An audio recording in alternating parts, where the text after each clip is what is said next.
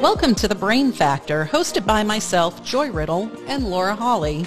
We're a part of Meridian Behavioral Healthcare, where we believe that wellness is within everyone's reach. This podcast is a conversation about what research-based protective factors look like in real life. Our hope is that you'll walk away with something that you can use in your own life and have had some fun with us along the way. So let's get started. Hi, and welcome to The Brain Factor. I'm Laura. And I'm Joy.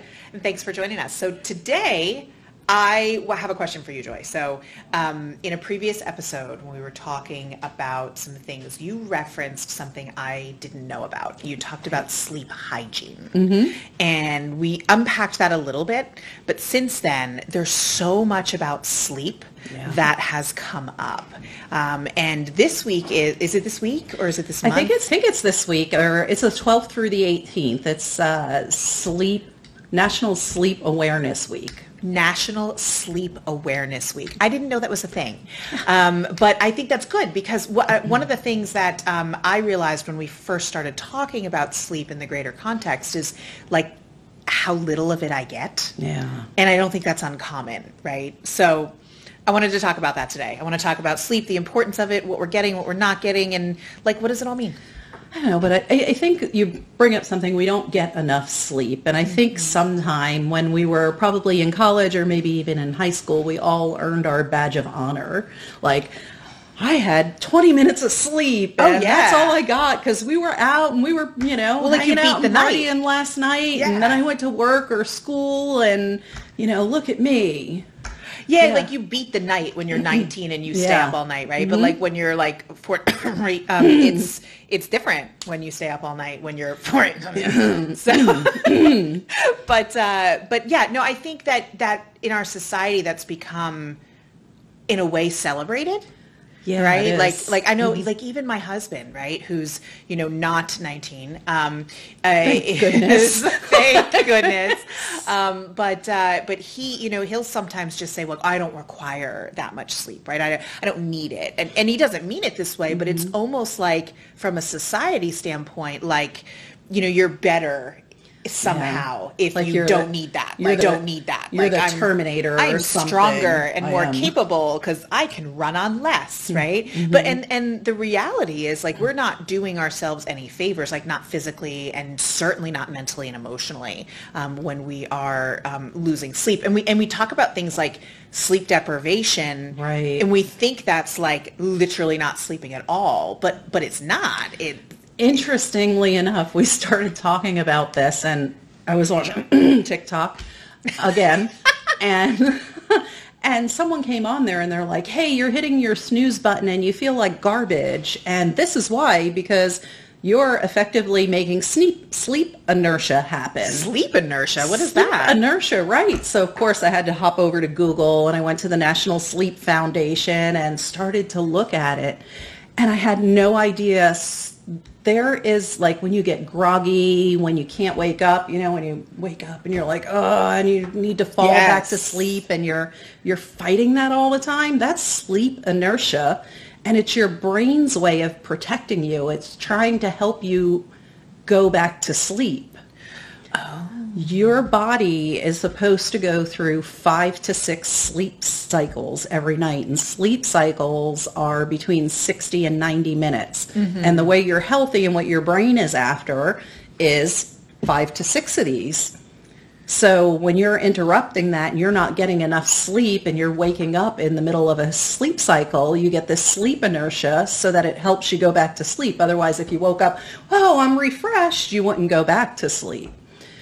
So we're really hurting ourselves with the snooze button. I love the snooze button. I but do you love me snooze, snooze, and then you fall back asleep for fifteen minutes, ten minutes, which twenty is not minutes, a cycle. Which is not a cycle, so it goes off again, and now you're in sleep inertia, and you're fighting, and you snooze again, and another fifteen minutes goes by, and it's getting worse because your brain is like, look, I'm trying to protect you. You need more sleep cycles. So in a way, that, mm-hmm. that's fascinating. In a way, yeah. the snooze is actually making it harder for us to get up. Yes. Totally is. We're creating this whole struggle mm-hmm. between what our brain knows that our body needs. And you know what's interesting? You said um, six those cycles are sixty to ninety minutes, mm-hmm. and we need five to six of them, yeah. right? So that's like like bare minimum, not really helping yourself, just staying alive. That's minimum of six hours of sleep a night. I mean, right. around yeah, right? Exactly. And like how many six of us, cons- I don't consistently get that. Mm-mm. I mean, that's something that, and I think, you know, and, and one of the things I found was that according to the C D C, one third of Americans are not getting enough sleep. So one third of Americans are consistently, like me, I'm in that one third, mm. not getting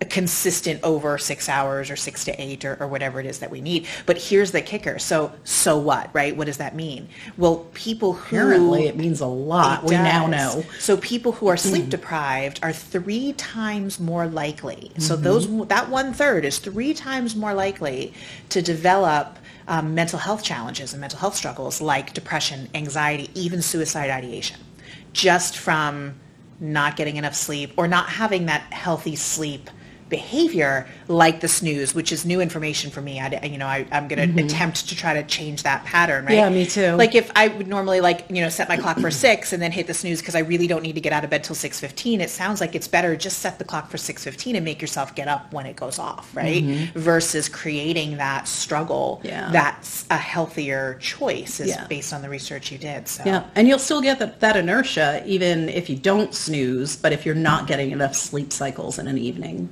Wow. Or a day, whenever you sleep. Wow. And that's, you know, it it sounds like such a simple concept, but yeah. the reality of it is there's so many struggles and barriers to healthy sleep. I, you know, I, I, I've, and you've heard me say this before, like I've often said that my, my struggle with sleep, it's not an insomnia, and there's a lot of people out there that suffer from that. That's kind of a separate issue, right? But if but if that's the thing, like, you know, go go get that checked for sure. Um, mine is poor patterns of behavior that were set up when I had a young child, right? Yeah. When my daughter is a teenager now, but when she was little, I'm a natural night owl to begin with. And then here I am with a small child and God love him, a husband. And those hours when everyone else was asleep was the only time, like, you know, my overstimulated self wasn't being asked for something or talked to or talked at. There was no noise. There was no, you know, so like my environment was, was calmer yeah. and better. And I craved that. So I would stay up two, three hours past when everybody else would stay up, mm-hmm. which sometimes would be two o'clock, three o'clock in the morning. Yeah. Right. And, um, and I, you had a similar experience. Tell us about that I, because you changed that pattern of behavior. I did. And I'm so impressed. Yeah, I did because I was kind of this night owl because, you know, I grew up and I was like partying at night and all that. So I'm a night owl, or at least I think I am, but I didn't know that. And I was doing the same thing. And my kids were, they were small when I was going to college. And I used to do the same exact thing as you, except I wasn't putting, you know, getting my private time. I was trying to get my homework done yeah. for my classes at night because I can stay up late and I can do this. And it was killing me. I don't know why, it just, it was killing me. It wasn't working for me, so I had to flip it.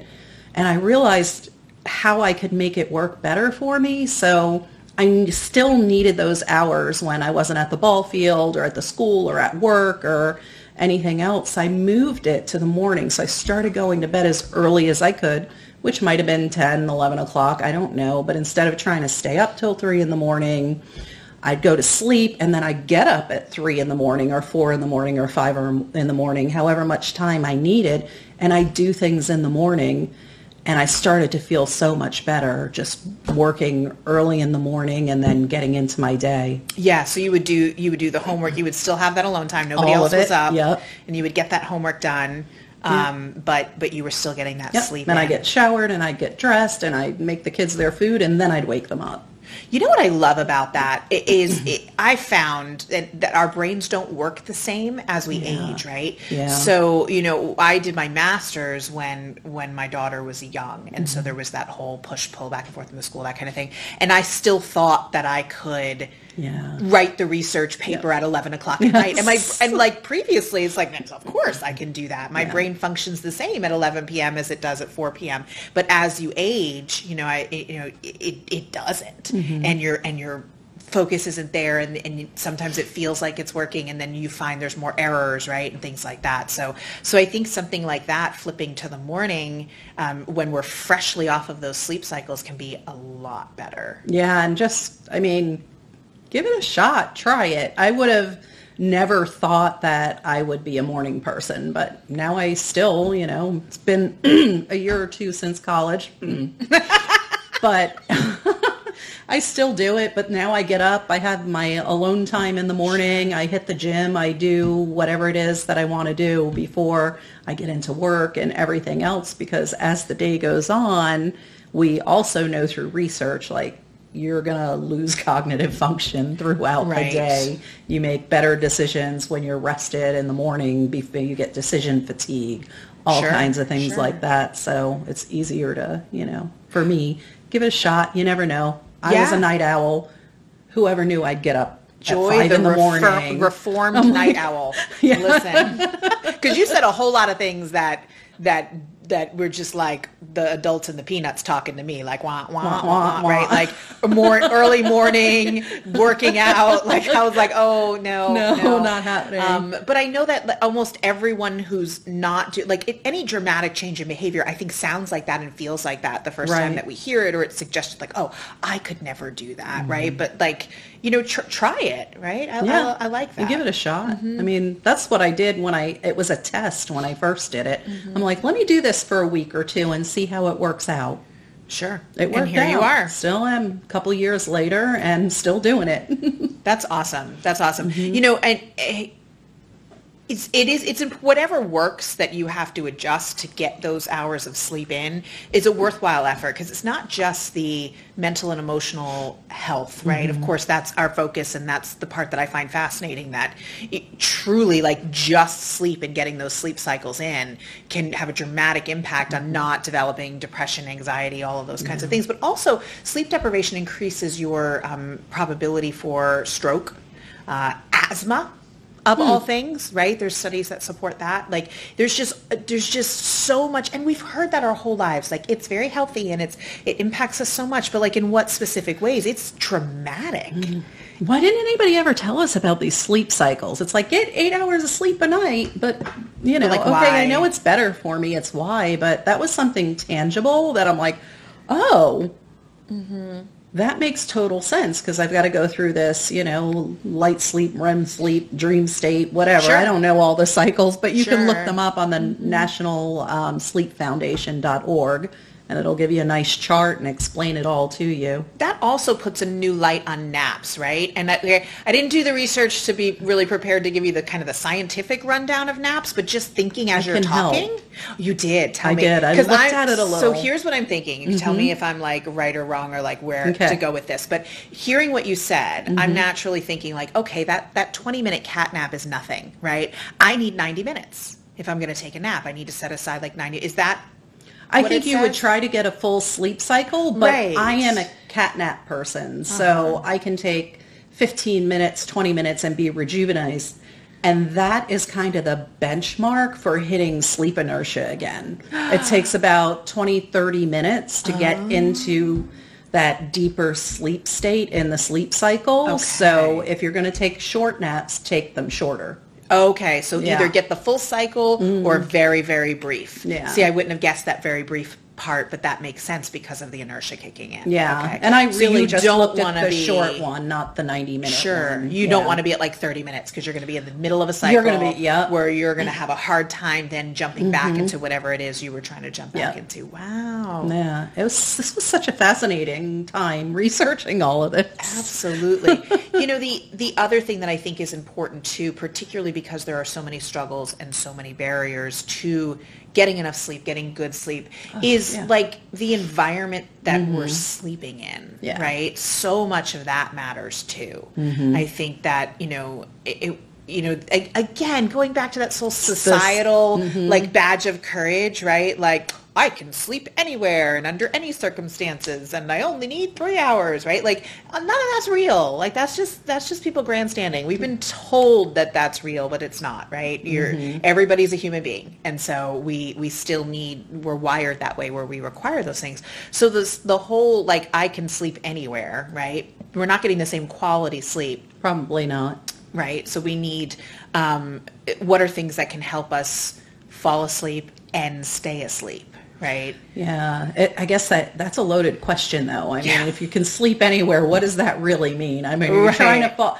I, when I was in college, I would crawl up and uh, I went to U F um, for my undergrad, and under the in uh, Turlington Hall there's a staircase, and I would crawl up and I'd use my backpack as a pillow, and I would take a fifteen minute cat nap before a class if I had some time. So right, yeah, but you're talking about a longer term sleep, like if you're traveling and sleeping at. Well, just even like what your space at home looks like. Oh, right? Okay. So that's what part do you of sleep do? Hygiene. Yeah. Yeah. yeah like yeah. What do you do, and what's your bedtime routine, and what are those yeah. things that help you get to sleep? And, I mean, I know like a huge one is screens, right? Yeah. So that you're supposed to stop about an hour before you go to sleep. Anything with blue light, like if you had one of those Kindles mm-hmm. that was like a page, that that type of thing is fine. Mm-hmm. So it says um, the recommendation is an hour for blue light, uh, three hours. Like, two to three hours, stop eating. Okay. And I guess I don't I don't know the science behind that, but that's what the National Sleep Foundation recommended. Sure, sure. Um, I guess your body goes into digestion and sure, all how it of those stores things. Energy and all yeah, that. And mm-hmm. you know, I think it probably has something to do with like if you had sugar or something that was mm-hmm. gonna. But definitely, they say stay off of the caffeine about three hours before sleep. Yeah. You know, that's mm-hmm. something I noticed with age too, that like my ability to have caffeine late in the day yeah. changed. Like I used to be able to have like an espresso and then go to sleep fine. Right? I can still do that. Ooh. And I've got a, a day or two on you. I'm an age. I'm like three p.m. ish. Oh, really? Yeah. yeah it's mm-hmm. that caffeine's a wrap for me after like three p.m. Yeah. Um, so, so that, that I've noticed, mm-hmm. um, it was a marked change as I, as I've gotten older. Um, but Uh, the other thing that, that I've learned a lot about recently that I find absolutely fascinating is this idea of, of um, ambient noise, right? Yeah. So we've all heard like white noise, right? And white noise is very helpful. That's that um, that static fan air conditioning, right? So the white noise. And, and I, when I travel, I have a little travel like noise thing. There's an app on my phone too, but it's not as good as the like plug-in, like for me anyway.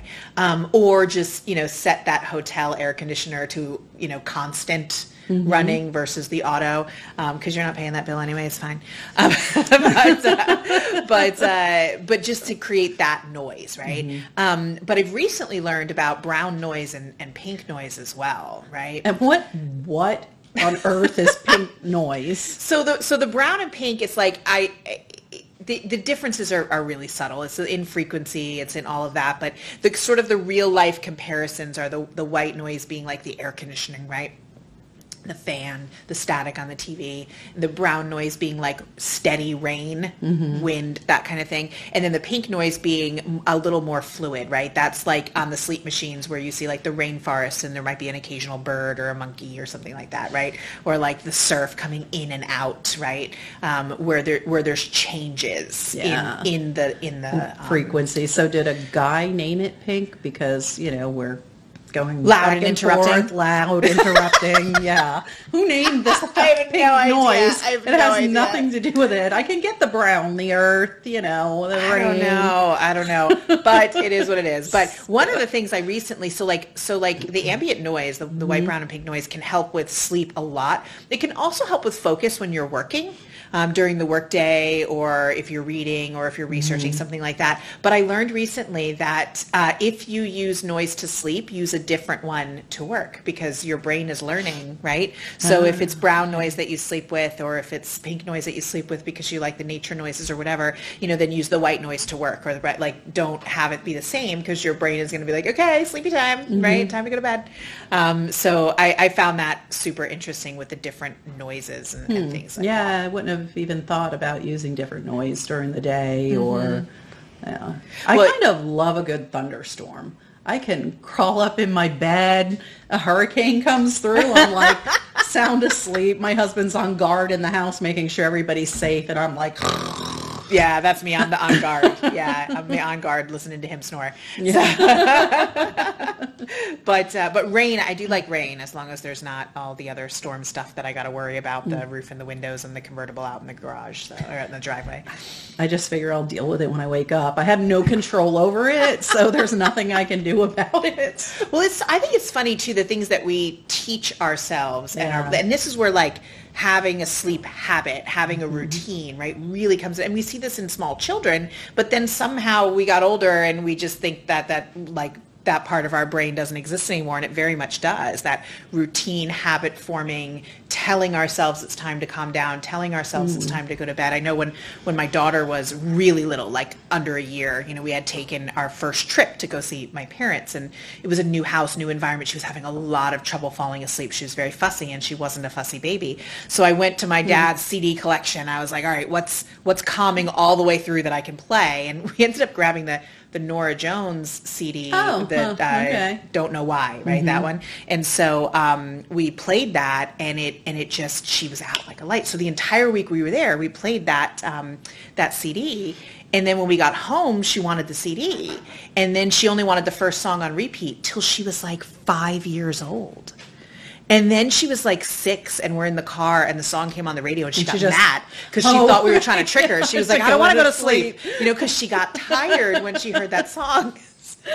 Which we just, I mean, till this day, we laugh about that. But mm. um, but I think that's very telling of how we need a routine, right? Mm-hmm. So whatever it is for you, you know, that's if it's, um, you know, having, you know, not doing the screens, which we know has an added benefit too, right? But if that's also cognitively telling your brain, like, now I'm done with that for the night because I'm this much closer to going to sleep, right? Yeah. And whatever that routine is, reading before bed or whatever, I think those things are really important.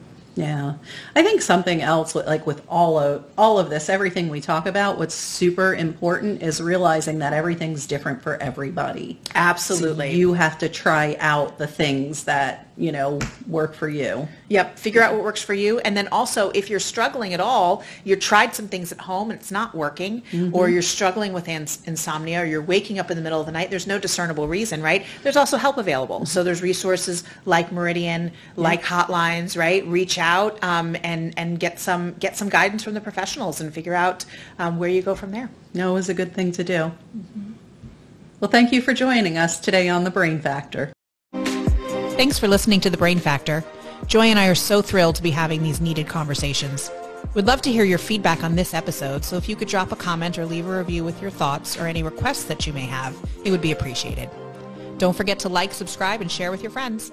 Living a healthier and happier life starts with one step, and we're excited to be on this journey with you. Until next time.